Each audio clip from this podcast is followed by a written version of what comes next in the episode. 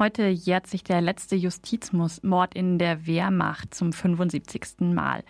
Am 7. Mai 1945 kommentierte der 21-jährige Maschinengefreite Johann Süß den Befehl zum Anheizen eines Kriegsschiffes mit einer abfälligen Bemerkung, führte den Befehl aber aus. Am 9. Mai, einen Tag nach Kriegsende, verweigerte er gegenüber einem Obermaat die Ehrenbezeichnung und verließ den Raum in vollkommen unmilitärischer Haltung.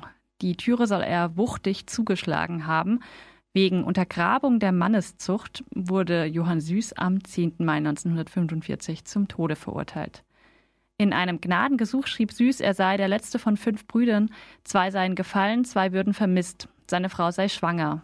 Alle Angaben stimmten, doch Vizeadmiral Bernhard Rogge lehnte das Gnadengesuch ab. Die üblichen drei Tage Frist zur Vollstreckung wartete man nicht ab. Am 11. Mai 1945 um 6.55 Uhr wurde Johann Süß zum Richtplatz geführt. Er wollte keine Augenbinde, sondern seinen Kameraden in die Augen sehen.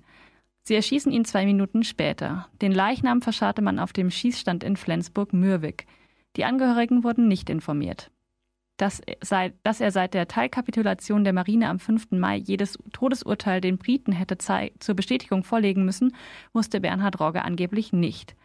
Dass er sich mit der Hinrichtung nach Kriegsende beeilen musste, wusste er aber offenbar schon. Rogge diente später als Konteradmiral in der Bundesmarine. Ein Ermittlungsverfahren gegen ihn und die Richter wurde von der Staatsanwaltschaft eingestellt.